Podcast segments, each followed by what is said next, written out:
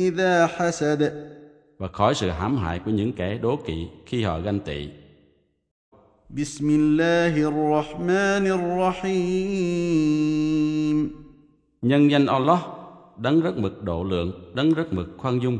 قل أعوذ برب الفلق Hãy bảo, tôi cầu xin đấng vui tể của buổi rạng đông che chở,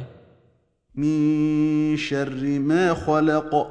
tránh khỏi sự tác hại của những vật mà Ngài đã tạo, ومن شر غاسق إذا وقب và khỏi sự tác hại của màn đêm khi nó bao phủ, ومن شر النفاثات في العقد và khỏi sự tác hại của những kẻ thổi phù phép vào những chiếc cút thắt, ومن شر حاسد إذا حسد và khỏi sự hãm hại của những kẻ đố kỵ khi họ ganh tị.